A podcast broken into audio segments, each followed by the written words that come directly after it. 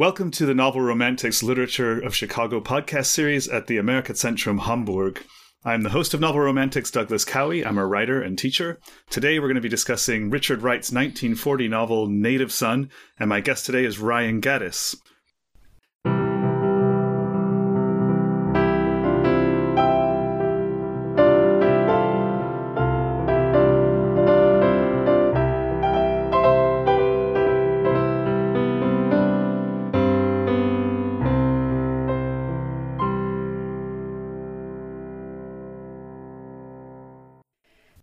Ryan Gattis, who you can find at ryangattis.com. That's ryangattis.com, is the author of Safe, Kung Fu High School, The System, and All Involved, the last of which won the American Library Association's Alex Award and the Lira Award for Noir of the Year in France.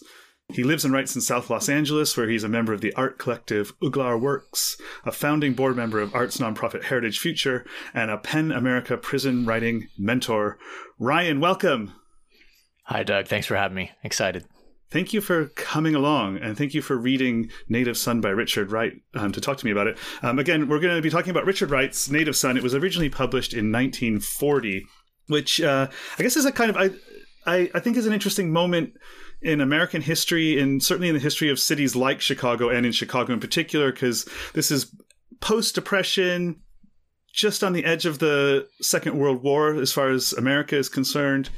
And it's also kind of smack in the middle of the Great Migration, which starts on the cusp of the First World War and lasts into the about 1970 is usually when people make the cutoff. So there's this wave of African American immigration from the south of the country into northern cities in particular, where they start working in factories and populating urban centers like Chicago, Philadelphia, New York, Detroit, etc. And I guess on that note, where I thought we would start is turning right to the last pages of the novel. We'll get in later to what the novel's about and so on and so forth. But there's a moment in the trial of Bigger Thomas that happens that takes up a big chunk of the novel, in which Buckley, the man prosecuting him, says, "The more horrible the crime, the more stunned, shocked, and dismayed is the tranquil city in which it happens. The more helpless are the citizens before it." I have my margin of my copy. I've just drawn an exclamation point with tranquil city circled, because there's no small amount of irony in that statement, I suppose. The portrait of Chicago that we get in this novel is not necessarily one of a tranquil city, or one that anyone can reasonably conclude is tranquil. No, not at all. I think in some ways we are given a snapshot of a city from the very early pages that is bifurcated, that is segregated, that, you know, groups of people have two very different experiences in. You've got an ownership society, primarily white, and you have the black society existing on the margins, which is something that Bigger says a number of times. His mother says it's an existence with limited opportunities and a system that is built to keep that status quo. Yeah, I wonder if maybe thinking about the specifics of that system, as you've given us a really nice outline there. And it's interesting to think of that description as something that isn't tranquil. That's a portrait of an intranquil city, I guess, is the argument that I'm proposing. Tension, right? And drilling into the specifics of that is interesting in this novel, because I think one of the real strengths of this novel, of which I think there are a million strengths. I really like this novel a lot. And we'll talk about some of the ins and outs of that later. But one of the interesting things is that Richard Wright has constructed a set of characters who embody that divide. So the guy, Mr. Dalton, who offers he's a rich white landowner, company owner, owns a lot of land, both slum, a lot lord. Of land and a company, yeah, and he owns the slum in which Bigger lives, and he also is offering employment to Bigger as a means of demonstrating his altruism, and he donates ping pong tables to the rec center as a means of demonstrating his altruism. But in the meantime, he's profiting from their poverty and keeping them impoverished, and so he's a literal embodiment of that segregation. He's a literal embodiment of the division outside of the specific segregation of the economic division which intersects with the racial segregation. And he's there's a lot of imagery of blindness in this novel. And he's kind of morally, ethically blind to the problems that he's creating and perpetuating. Yeah, absolutely. And I think one of the fascinating things about it, and in a way, and you can tell me if this is a really unfair thing to say, I would say in a way, he's also an embodiment of trickle-down economics. You know, he has all of these things. His gains come from a collective impoverishment. In a way, I hope that I'm using the word correctly in this sense, because he's not upgrading his buildings. He's not providing great places for people to live. He's not, and he's only providing opportunities for what? 3 or 4 people and ping pong tables. And, you know, so what gets down that he thinks will make some sort of difference is literally, you know, a drop in the bucket compared to the way that he is perpetuating this lack of good, sustainable, helpful housing and jobs. Yeah. And it's one of the things that I guess is interesting is that he's not presented as a malevolent guy in the novel. Not at all. But his presence is a malevolent presence. Absolutely. Yeah. I mean, if anything, he's as like a good-hearted person who's just trying to help others. But the problem is he has the means to help many, but he's only helping a few. And that's ultimately, I think, part of the larger problem. And he doesn't understand, because one of the things I think is really interesting about this novel is somehow we've managed to go right to one of the minor characters, but is that it's a novel about people not understanding. It's also it's a novel about people who end up being representatives, whether they want to or not, of their race and their economic situation. And it's also about people who don't understand the implications of the position that they occupy with respect to their economics and race. So the argument I would make is that none of the characters understand that. Mary Dalton, who gets murdered by Bigger right near the beginning of the novel, to call that a spoiler would be to... I think it happens so early in the novel, you can't really call that a spoiler. It's the hinge, the inciting action pages, of the novel. Right? Yeah. She doesn't understand her own position in relation to her privilege and race and poverty, even though she thinks she does and she's trying to. Bigger certainly doesn't understand it. He comes to understand it over the course of the novel to some degree. Mr. Dalton, Mrs. Dalton don't ever understand it, and so on and so forth. And those dynamics, the tragedy, one of the tragedies of the novel, I guess, is the lack of understanding and the dynamics of those lack of empathy that people have towards others, but also understanding that they have of themselves. Well, that's a really great point, Doug. And I think it's especially important because the reason why people, or the characters in this case, lack this understanding is because they live apart from one another. They don't have these opportunities for human connection and to have a genuinely real sense of what it's like living in this particular area or neighborhood, what the difficulties are, what the interesting parts are. And I think Mary is definitely a character who is interested in traversing that divide. She pays for it ultimately, mainly because of societal expectations, worries, fears. I mean, Bigger in particular thinks, well, you know, when he's caught in a bad situation, it doesn't matter now because I'm guilty. You know, society will view me as 100% guilty, so I need to do anything I can possibly do to try to get out of the situation. But I believe, I just looked for the quote very quickly. Forgive me, I couldn't quite find it, but I'm absolutely certain that Bigger has this realization when he's spending time with Mary that she's treating him like a human being. And he actually finds that quite confusing because he's not been dealing with that before. There's an incredible, what I think is a really incredible long scene or set of scenes. Maybe we should set a little bit of a bit of scene for people here. So Bigger, the novel opens with him chasing a rat around his tiny flat that he lives in with his brother and his mom. He's got this job opportunity where he's going to be a chauffeur for Mr. Dalton, who again is the guy who owns the slum in which Bigger is chasing rats around the kitchen /bedroom/living room. Yeah. And then on his... So he goes to this interview, which is awkward in and of itself, in this rich man's house in the white neighborhood. And then he gets hired as the driver. And basically the first thing he has to do is drive the daughter and her friend around town. And that becomes a series of scenes and moments that basically do a few different things. It's hard to talk about, I find, in this novel, talk about any one scene and say, oh, this scene does this, because almost every scene is doing a couple of Multiple different things depending on, which perspective you want to look at it from.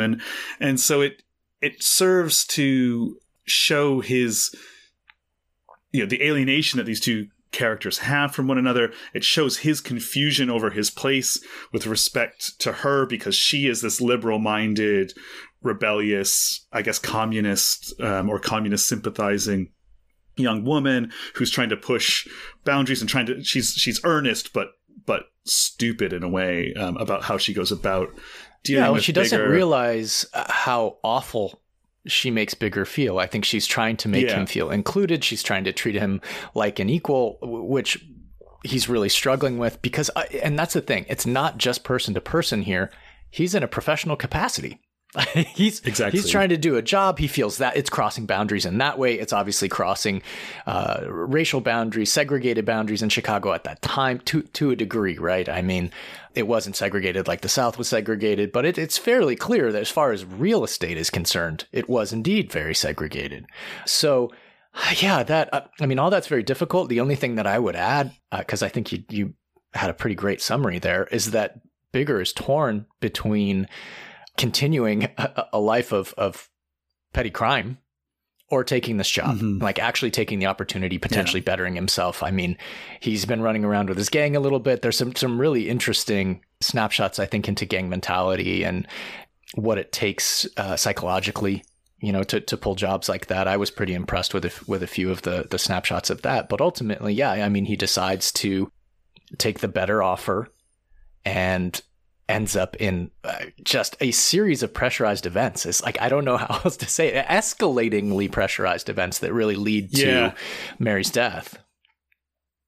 Let's circle back to the gang culture that he starts off in, because that's also, that's where some of your expertise as a writer and thinker comes in anyway. And it's, I suspect... In a lot of discussions of this novel, a thing that's focused on a little bit less, because it seems almost like a prologue to the rest of the novel, right? We see him with his buddies doing things, and it serves as a way of characterizing him and his situation. And then, because he's once he murders her, he accidentally smothers Mary when she's drunk, and he's trying to bring her home and do right by her. And the mother's in the room, and he's terrified of her finding out that he's there with her. Yeah. And once he does that, he's out of all societies. Yeah. For various reasons, which we might get to. But I'm interested in hearing from you a bit more about what you thought about those early pages and the way that he operates on his own terms in his milieu, with his gang of guys. They're going to go and boost a grocery store at the beginning, and the way he treats them and so on. Please say more. Okay. Wow. Why? Thank you. Well, it's definitely an escalation. So they're in the midst of planning an escalated armed robbery that they've never done before. And Bigger is driving this, even though he's terrified. I have to admit, there were so many moments when I was reading that and I just thought, wow, the more things change, the more they stay the same. I mean, obviously, my expertise is like late 80s, early 90s gang members in Los Angeles. But I can honestly tell you there are few to no differences in the way that Wright is describing the psychology of escalating violence and being more and more okay with it. And it starts with the rat. Killing the rat. He does it relatively easily. He feels no remorse. Everyone else in the apartment is freaking out. He's got no problem with it. And then we start learning more about why he might have no problem with it. It's because of some of the things he's been doing on the street with the guys. We also see his leadership mentality. So for me, it's page 28 in book one, Fear, where Bigger is talking to Jack and just letting him know, what needs to be done in order to execute a job. To make him ready for a job, you have to make him scared two ways. You have to make him more scared of what'll happen to him if he don't do the job than of what'll happen to him if he pulls the job. So again, I mean, it's small and it's simple, but to be perfectly honest, this level of understanding that Wright shows is absolutely dead on, because this idea of being able to inspire fear and to make the fear of not doing something greater than doing something is ultimately the push point, you know, to create greater violence. Obviously, that doesn't end up working out, but I think it's safe to say that because of this priming, so to speak, this operating outside of the normal world, which Bigger has already psychologically opted out of. I mean, it's not there for him. It's not built for him. It's there to exclude him, to put him down, and to throw him in jail. I mean, at one point, he even describes the part of Chicago he's living in as a jail. You know, they're over there. Yeah. We're over here. And I feel like, I think he says, like, I feel like I'm looking through a knothole in the fence. He feels completely excluded. And what's more, there's a large barrier that will keep him from going there. But of course, I think the beauty of the book and the conflict that will drive it forward is the author removes that obstacle and pushes him toward that world. And he has no choice but to interact with it, unfortunately, to quite a deadly events. Well, and it also comes back, that the same idea comes back in a new way towards the end of the novel when the trial is happening, because his defense attorney, when he's pleading for him to not be executed, says, if you put this guy in prison, you're gonna give him a freedom he's never had before, because he's gonna be, even though he'll be a number, he'll have an identity that is just his. And he'll be treated as an equal by the other inmates in prison. And it goes on and on about it. And there's two ways of looking at that. One is like it's some weird utopian view of what prison is like. And the other is that it's a really weird, it's like a really crazy dramatic irony, or not dramatic irony, a really crazy irony and really quite cynical irony that this guy who has started in a place that he considers a prison, in which he is not an individual, he's only on a certain level an individual, can only become by being imprisoned, becomes some kind of autonomous being, or only by killing in the middle of the novel or beginning of the middle of the novel does he become autonomous in some way. And the end point of that is that to function societally or socially, prison offers him that identity or a confirmation of that identity. And it's not meant to be like, the lawyer isn't saying this is great for him, but he's pointing out, you know, he's pointing out the ironies of what's happening. And so the metaphorical prison at the beginning becomes the idea of real prison at the end. Yeah, I found that moment that you've pointed out so beautifully really, really challenging as a reader. You know, I guess I'm lucky enough to have done years of research on prisons in America, and it's not good. So, you know, what you mentioned initially was exactly my reaction of like, what the H are you talking about, man? Yeah. No. But the beauty of the book, and especially that moment, is that as true literature does, it challenged me, and it made me think more about, well, wait a second, like, is this true? Like, what are the ways in which Bigger might actually be more free in a confined space? And I think, if anything, the conclusion I came to, you know, rightly or wrongly, is that he would finally have the opportunity to learn self-awareness in such a space that he so clearly could not learn outside, mainly because of desperation, because of certain desires and driving forward towards other things.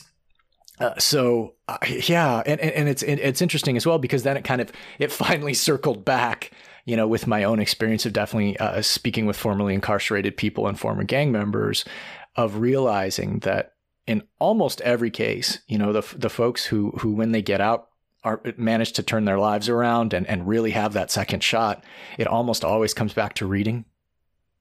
Like the ones who genuinely read and educate themselves and actually have the space to do so and really engage and really think about something because they want to is really affirmative and life-changing, which is, look, Bigger would be getting life without, essentially. So with life without possibility of parole, if indeed, you know, they decide not to execute him. But it was so, it was just great. I mean, I felt challenged in the best possible way of, wait, because you know, initially, wait, that's not true. What? You know, you don't know what you're talking about. And then kind of working my way through it and being like, shut wow, up, okay. Richard Wright. Yeah. Speaking to me so beautifully from 1940s America. Like, yeah, man, like what I need to do is listen and read with a broader mind and try to reach a conclusion that feels like it fits. Yeah, it's a super interesting paragraph. It's 404 in my edition, by the way. I think our pages line up. They did at least on page 28. They might have gone out of whack by now, but it's an interesting paragraph because it step by step walks you through its own logic, which again I think is a truthful and quite cynical irony, but it has a certain it asks you to look in the mirror or look at the situation in a particular way, and it holds your head in place while it's asking you to look, so you can't look away. Yeah. And the last sentence of that paragraph is, steel bars between him and the society he offended would provide a refuge from hate and fear. I want to come back to hate and fear in a minute. But then he goes on and he says two really interesting things. You cannot kill this man, Your Honor, for we have made it plain we do not recognize that he lives. So this is a white defense attorney recognizing this. Again, it's like this is bigger as inseparable from his race in people's eyes. It's one piece of that segregation puzzle that we started out talking about a little bit. You say we're not even looking at him and calling him a human being. So we can't kill him because we're not killing him. We're just killing this thing that we fear. Yeah. And Bigger contemplates that earlier in the novel. So I say give him life. This will not solve the problem which his crime exemplifies. That remains perhaps for the future. But if we say we must kill him, then let us have the courage and honesty to say, let us kill them all. They are not human. There's no room for them. Then let us do it. One thing that's interesting, I mean, that's a caustic statement. Yeah. And one of the things that's interesting, I think, in this novel is how people use pronouns. There's an earlier scene, the scene we were talking about, where Mary and her friend Jan have Bigger drive them into, they want to slum it in a chicken joint in the south of Chicago. And so he has to take them to the restaurant where he goes with his friends, and his girlfriend comes over and makes fun of him because he's sitting there with these white people and so on and so forth. And she in Bigger's presence starts talking about them and those people, and the them and those people, he's one of them sitting in the same car as her, and she's not understanding that. Earlier in the scene, she does talk to him and tries to take him seriously as an individual, but then she extrapolates it and forgets that he's even really there as she talks about those people and what they do and what they're like and so on and so forth. And here is a different side of that same thing. So instead of saying you, it's pushed into them. And here this is like the logical endpoint of that the lawyer is spreading out here. You're basically not recognizing these people as human the moment you say we have to kill him. Mm. As an example or whatever. You mentioned previously that the defense attorney is white. I would just add that he's also Jewish. I mean, and I believe he's a communist sympathizer as well, and that's why he's being why he's part of this. And I was really blown away by that line about let us kill them all, especially, you know. And then I looked at once again when this book was published, you know, given the given the background of the defense attorney, I was like, wow, man, wow. It's almost as if he foresaw, you know, what a more honest, if far more horrible society would do. You know, they would take it to a natural, quote unquote, honest solution, courage and honesty. You know, you're right. Our page numbers do match up, and I'm really happy to hear that, because I went back to the first paragraph on 404 that you were quoting from. Yeah. My note in the margin to the left of that paragraph is, this is a very imperfect understanding of prison. So that was when I was first having that issue of, wait, what? Yeah. Like, what are you talking about? Obviously, you know, thankfully I was able to work through that. But, you know. It's one of those. So I'm going to take a little detour again here, because it's one of the I guess criticisms leveled at this novel often is that, I was going to say by them, the one of the things that they say, I'm doing the pronouns, is that it, it's kind of clunky. It just the end of it becomes these speeches, and it's just kind of almost like Wright is propagandizing on behalf of his political beliefs and so on and so, because he's a communist at this time and everything. And okay, interesting. And I remember, so I've read this novel a few times, and I've taught it a few times, and I remember the first time I read it being quite anxious about, because I'd read other Richard Wright and really liked it, and I remember being quite anxious about getting to the point where I was going to be like, oh, this novel isn't style, it's kind of a mess, and it's just this didactic thing. And I see that criticism. I think there's something to it, but I also never really got that bothered by it, even when it gets kind of long-winded and repetitive at times, because I think the construct of it's a court drama. It becomes a courtroom drama, and like we watch these things on TV and films all the time. And partly what a courtroom drama allows you to do is create a dramatic situation in which people can give speeches like this, because that's what courtrooms are partly for, right? Mm-hmm. Like, yeah. So like the Chicago 7 film, the Aaron Sorkin one that came out a few years ago, it's like all these speeches and like, I mean, you just, people can't see this on a podcast, but I can on my screen. You just made a face at me, but I really liked that movie. I made a face, I admit it. And it's mostly culled from like, it's reworkings of transcripts of the Chicago 7 trial and stuff in it, but I feel like it works here partly because it is, I can imagine a lawyer going in grandstanding like this because it's creating public record and whatever. Yeah, absolutely. And so I've never... Although I see the point of that criticism, and I think it's one worth thinking about, I always get a little bit miffed when people kind of dismiss Native Son or dismiss that part of Native Son, and it's like, oh, it's this great thriller that turns into a bunch of speeches. And I just don't think that's right. I think that's to misunderstand a little bit. Yeah. I mean, it's what's going on, or to the most important part of the book, because we're finally connecting why these crimes and events happen to a broader sociological construct and law enforcement system and justice system. So, look, it was interesting because I hadn't read this book in 20 years. I think when you asked me to read it, I had a very different experience this time than I did last time. I think the first time I read it, it was very similar to what you're describing. Like, oh, I was so gripped. I was so anxious, nervous. It's so well written line by line in terms of how it's taking us through Bigger's journey. Will he be caught? It's so well written that it absolutely makes the second half feel slow, dull, plodding, because you've been so amped, and then you hit the midpoint and you have to go down a pretty slow descent depending on how quickly you read it. And I tend to read, those portions not incredibly quickly because I'm trying to take it on board. Yeah. And but I'm also thinking of it in terms of... They're hard to read quickly as well. Yeah, no, it is because a lot of them are long speeches, right? Yeah, exactly. Yeah. So, it was...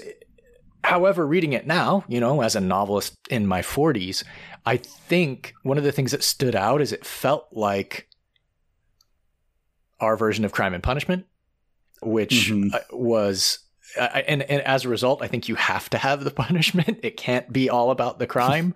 It really has to be an indictment of the system in order for this to make sense more broadly.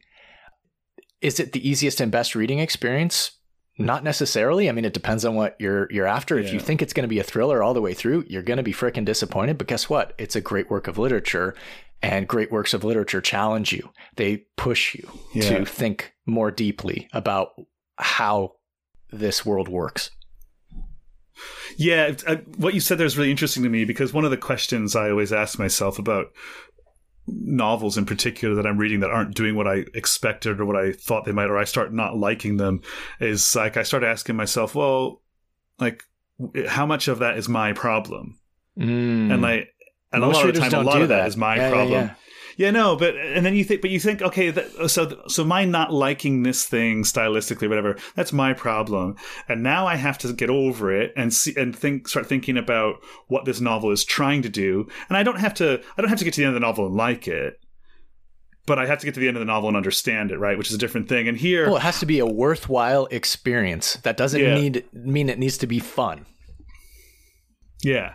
Exactly. And here, I think I just think it's really, I just think it's so interesting what he does. And the fact that he decides to do this long, drawn out courtroom drama where everyone's talking about Bigger, and Bigger is sitting there, sometimes reacting to it, sometimes not reacting to it.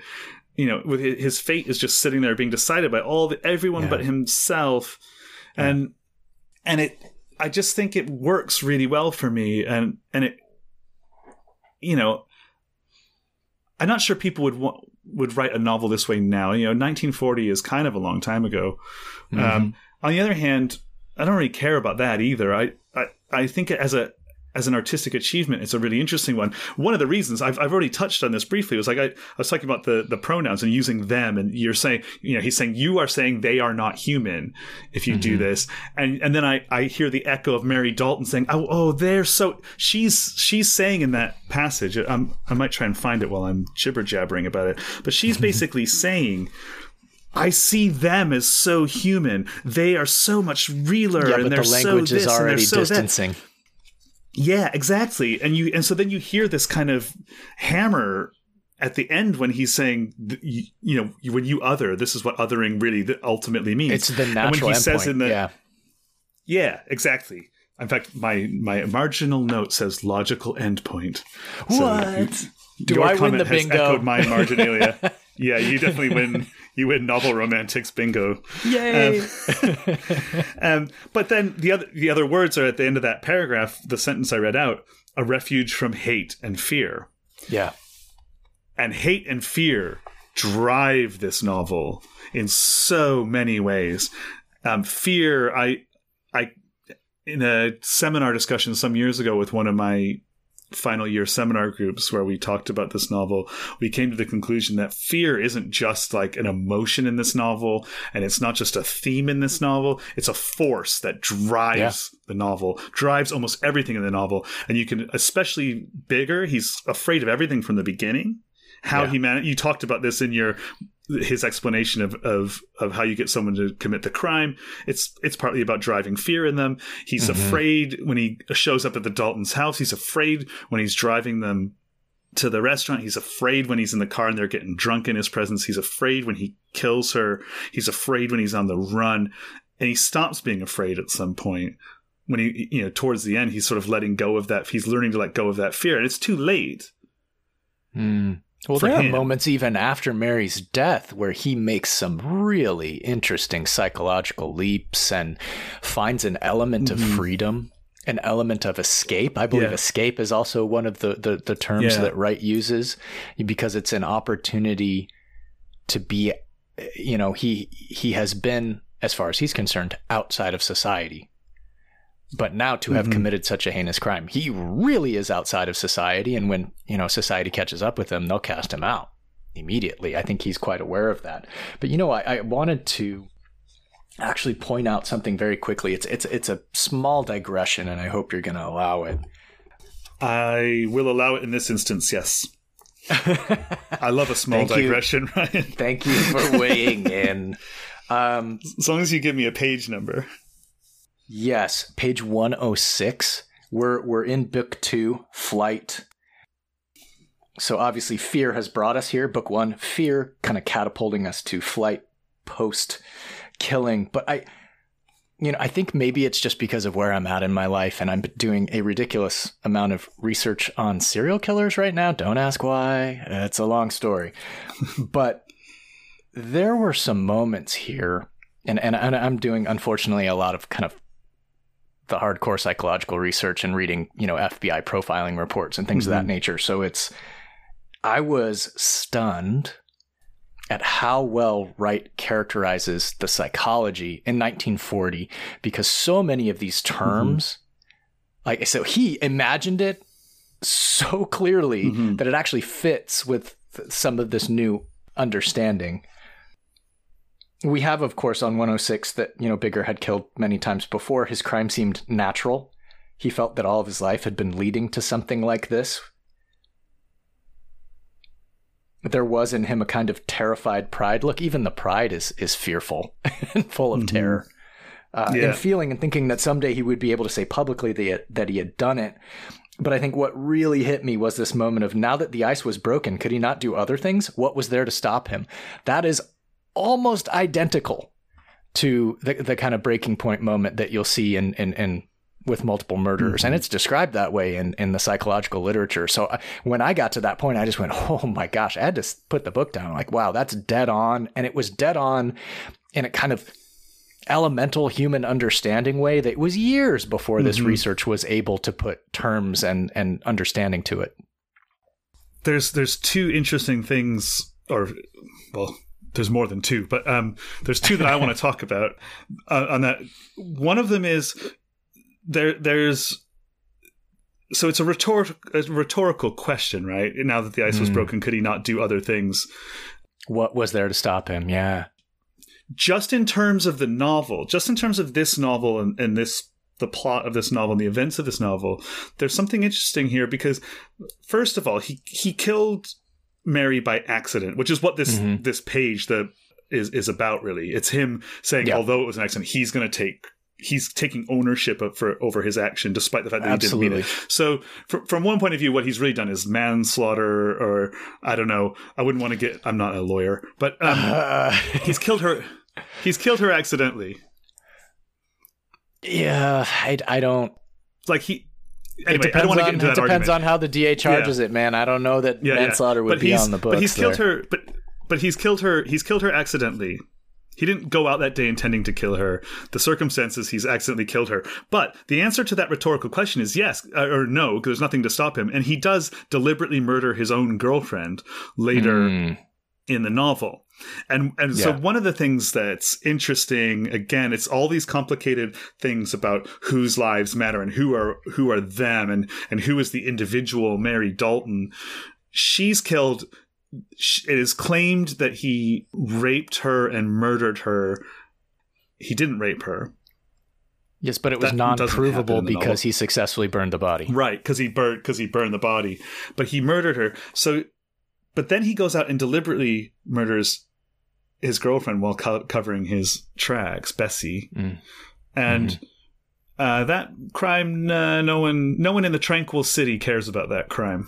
No, I mean, they care about charging him for it and finding a way to show culpability in the previous crime and Mary's death. I mean, that's definitely something that it's about making him really a bigger monster, right? Yes, exactly. It's about, it's not about the poor victim. Because she gets othered or them'd as well. You know, it's interesting, and I'm so glad you jumped back to the pronoun, because I just recognized something about page 106 that I had not recognized before we had this conversation, especially in regard to pronouns. And the thing that really jumped out to me, and I put a star next to, was the line, "The thing to do was to act just like others acted, live like they lived. And while they were not looking... do what you wanted." And again, this was kind of the stone cold shiver moment for me of, you know, the hiding in plain sight kind of serial killer narrative, you know, the whole deal that you hear again and again and again, which is, you know, neighbors being interviewed on the street. "Oh, he seemed like a quiet guy. Like, I don't know where this is coming from." Well, because he was acting just like you acted. And then when you weren't looking, he was doing what he wanted. Mm-hmm. So it's another clever twist on pronouns, basically making broader society they. You know, there were those who do not kill, and then there was him who did kill. He was able to triumph over it, a triumph of will, so to speak. That, of course, once he's done it, he's able to do it again, and it's not as. I mean, for me, that was probably the hardest part of the book to read is when he kills Bessie. I mean, that was really brutal. Oh yeah, it's really brutal. It's a really brutal moment, and so much. In maybe this is true. In thinking about just that like thriller aspect of the novel that we talked about a while ago, that's to some degree the climax of that. Is that second murder, and it's the most brutal moment, far and away the most brutal moment of the novel, and it seals his fate as well. Yeah, and it's happening in this maelstrom of all kinds of things. That there's a massive police manhunt going on. They're going door to door through the black neighborhoods. There's the media in this the media presence in this novel is interesting, and also one of those things that I think holds up as a parallel to today. And the way it's all through newspapers, of course, in this. That there's this like media hysteria where special editions of the paper are coming out with these big headlines that get more and more outrageous about Bigger and more dehumanizing of him and of the community, the African American community here as a whole in the tranquil city. Mm-hmm. And that murder of Bessie happens in the height of all of that when he's really trapped by everything. In the other thing that is interesting in that passage on page 106, Ryan, is where he says, "It was as though he had an obscure but deep debt to fulfill to himself in accepting the deed." Hmm. And that's a really ambiguous sentence. Yeah. I always get a bit angry when writers tell me, like, the cliche way to put this would be there was something deep inside that, and you're like, what if there's something there? Tell me what something is. But and Wright is a better writer than that. And so he says there's an obscure but deep debt to fulfill to himself in accepting the deed. And this is one of the central things about what happens to him, about these ideas of fear and hate as well, that the part of the obscure debt is that this is a step for him to not feel afraid anymore. Now we can agree, we can argue about the ethics of that. And like, you shouldn't have to be driven to kill someone to feel free. I mean, and that's part of the point that Wright is trying to. No, that's part of the point that Wright is trying to make. Right? Is that he's not holding up Bigger Thomas as like a paragon of virtue at any point in this novel. Mm-hmm. And partly what he's saying is, this is to what degree is this. How is he? I'm trying to think of the right way to put this. How is this guy supposed to understand himself in a society that never gives him the opportunity to understand himself? Whether he wants to or not is another thing. And Wright isn't saying feel sorry for Bigger Thomas at any point in this novel. No, but he is saying take Bigger Thomas seriously. Yeah, take his humanity seriously, and that's a different thing. It's a more troubling thing. It's a more difficult thing. I think it's also saying, to a degree, understand how some of these crimes can occur because of societal positions, obstacles, difficulties. And I think in a way it was an incredibly bold, courageous decision to take a character who is not the hero, right? This is not a hero story. This is a story about how we treat the violent, the least educated, the most deprived and pushed to the side, and yet and clutch pearls when folks decide to do things that are outside the boundaries, that the incredibly restrictive boundaries that have been set. And it's also, especially the second portion of the book that you were talking about earlier, it's also about, well, what kind of society do we want to be? What kind of society can we even hope to be if we don't find ways to acknowledge humanity on a broader level? And ideally, I mean, find a way to discourage, prevent, and make it so that these crimes don't happen. But guess what, man? I mean, it's 2022. These types of crimes are happening all over the world all the time. I mean, if anything, it's just an insight into how things were happening in South Side of Chicago in 1940, but it's still so deeply human and so emblematic of so many broader issues that we all struggle with, regardless of country or city. Yeah, another one of those things.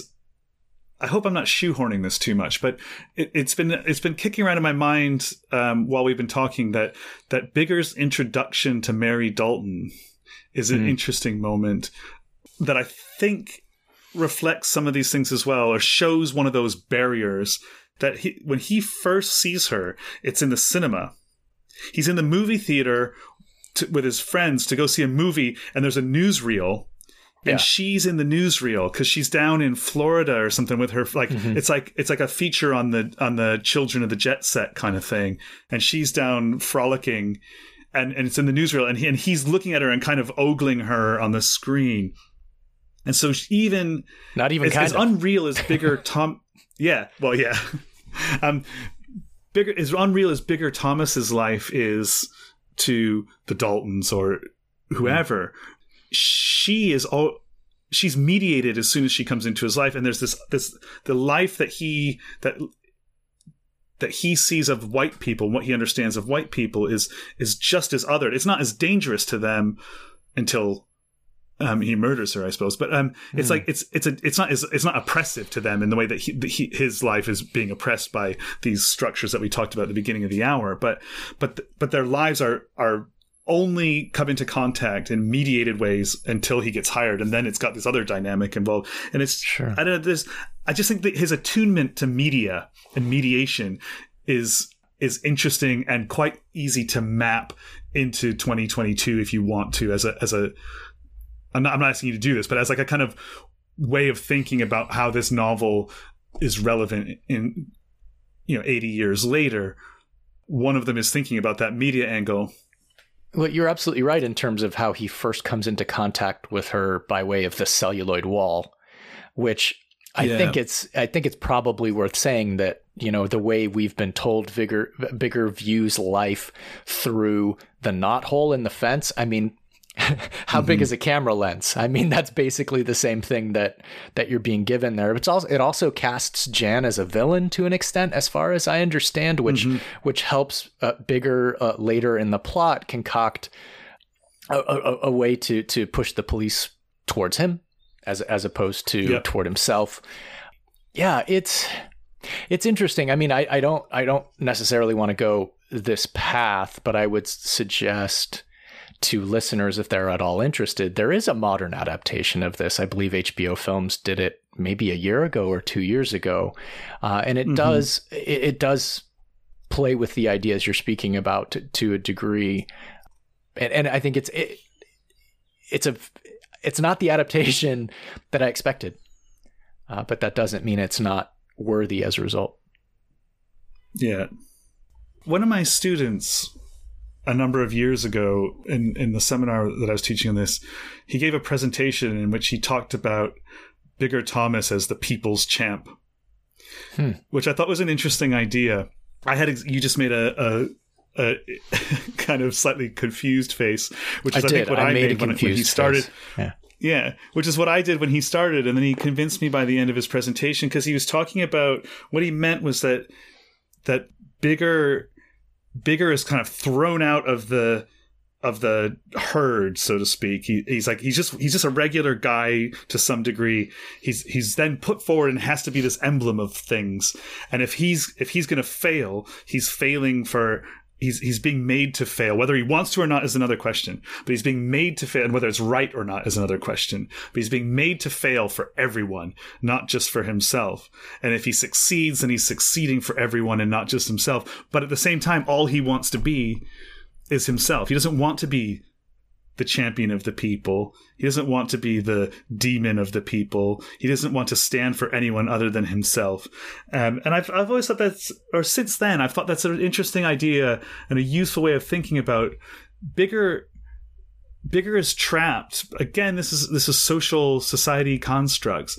Bigger's trapped by being a black man on the south side of Chicago in the late 30s, early 40s.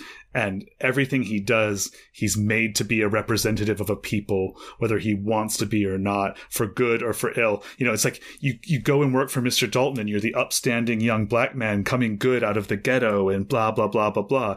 And you murder Mr. Dalton's daughter and you're the awful, degenerate kid from the ghetto who, this is why this is the back to the they thing. This is why they belong there and blah, blah, blah, blah, blah. And in the middle of the novel, this is in book 2 on page 241. Bigger says, "Why should not this cold white world rise up as a beautiful dream in which he could walk and be at home, in which it would be easy to tell what to do and what not to do. If only someone had gone before and lived or suffered or died, made it so that it could be understood. It was too stark, not redeemed, not made real with the reality that was the warm blood of life. And this is Bigger in this moment almost becoming, I mean, the imagery is all, you know, Christ-like imagery of the sacrifice of Christ, making Christ goes before, so, you know, to redeem your sins so you don't have to. And this is him thinking, I would not have found myself in this terrible position if someone else had gone before and I'd learned a lesson. But of course other people have gone before, but no one's learned the lesson out of it. And this is that kind of idea that the trial at the end is trying to make him into someone that can be freed so that the lessons can be learned. Whether it happens or not is a question for people to read the novel and decide about. But I think that's a kind of interesting idea about a way of trying to create a metaphor to understand this tension between being a person, an individual person, and being forced to stand in for all kinds of things that other people want you to stand in for. Well, it comes down to an issue of narrative, doesn't it? I think to a degree, even your student had the People's Champ narrative that he then sought to prove through the course of the presentation. He was a boxer, so that's why he. Hey, then it fit. Yeah, I think one of the prevailing narratives through the book, and you've already mentioned it ably, is the media, especially the way the media characterizes the nature of the crimes, the manhunt, and the trial. So there are those three phases, but of course we're primed for it, you know, previously with newsreels and other bits of newspaper information. There's also the narrative, I suppose, of how Bigger is looked at by the Daltons, how he looks at himself, how his family looks at him, which those are two very different things as well. We haven't really touched on it, but they're pretty fascinating. I mean, as a function of plot, I mean, Bigger it really is set up to fail to a degree because this novel needs to say something and make a point. Mm-hmm. I think all great novels do, or at least set out to. I don't know, though. I mean, it's. I know I mentioned this earlier, but it's such a bold thing to pick as ostensibly the protagonist of your novel, as someone who does horrible things, because you're going to lose readers along the way. You're going to lose folks who will be turned off and perhaps won't be open to asking the difficult questions. That's certainly something I've had to deal with in my own work. I frequently write about characters who are not likable, don't necessarily get chances or opportunities, and sometimes make really dangerous decisions and have to live with the consequences of that. And I think ultimately perhaps what makes this book so strong and perhaps absolutely justifies how it ends is that it's an exploration of consequences. And I can't say that things have changed enormously much, you know, in the intervening, 82, 83 years since the book has been published. Yeah. And one of the other parts of that tragedy for this novel is that Bigger doesn't have the equipment to articulate to himself the experience that he's going through. And it both contributes to the problems, but also makes the problems difficult to redeem. Sure. And it drives the decision-making process, which in some cases is really broken and just leads him to you know, worse and worse mistakes. And he doesn't realize that until the end, when he actually has to spend time in a room by himself. Yeah. And then they decide to kill him. Yeah. And it's bleak. Yeah, but I think it's bleak if you don't have a sense of how the justice system works in the United States, even to this day. I mean, death penalty is still up in 28 states. Please don't quote me on that. I've not checked lately, but this is still an American way of dealing with crime. It's still an American way of Law and Order, so to speak. Is it the right way? I know it's not the best answer, but I think it depends. In Bigger's case, you know, having been able to read a book, I don't think it makes the most sense. However, you know, in some cases, I think it's up to the judge and the jury. But I think the beauty of it being literature is it really is up to the reader. Yeah, and it's a book that really challenges the reader to make decisions about not just the events that are taking place, but the variety of opinion and perspective that then gets mapped onto the events that take place. You don't just see Bigger doing his things, you see everyone else involved responding in kind, and where you sit amongst those responses is a very difficult path to navigate in this novel. It's really the tremendous achievement of this novel, I would say. We've only really scratched the surface of it in the hour or so that we've been talking. I hope that listeners who have not yet read the novel will be inspired to do so. Ryan Gattis, I want to thank you so much for coming onto the Novel Romantics Literature of Chicago podcast, brought to you by the Amerikazentrum Hamburg. I really appreciate you coming on and spending so much time talking to me so eloquently about it. Thank you very much. My pleasure, Doug.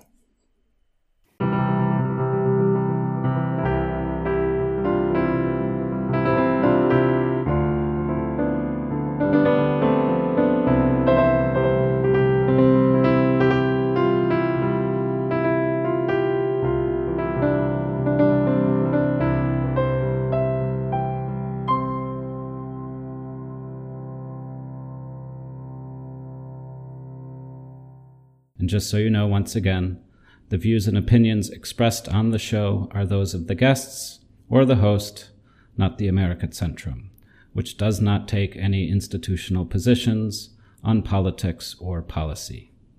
Thanks again for listening.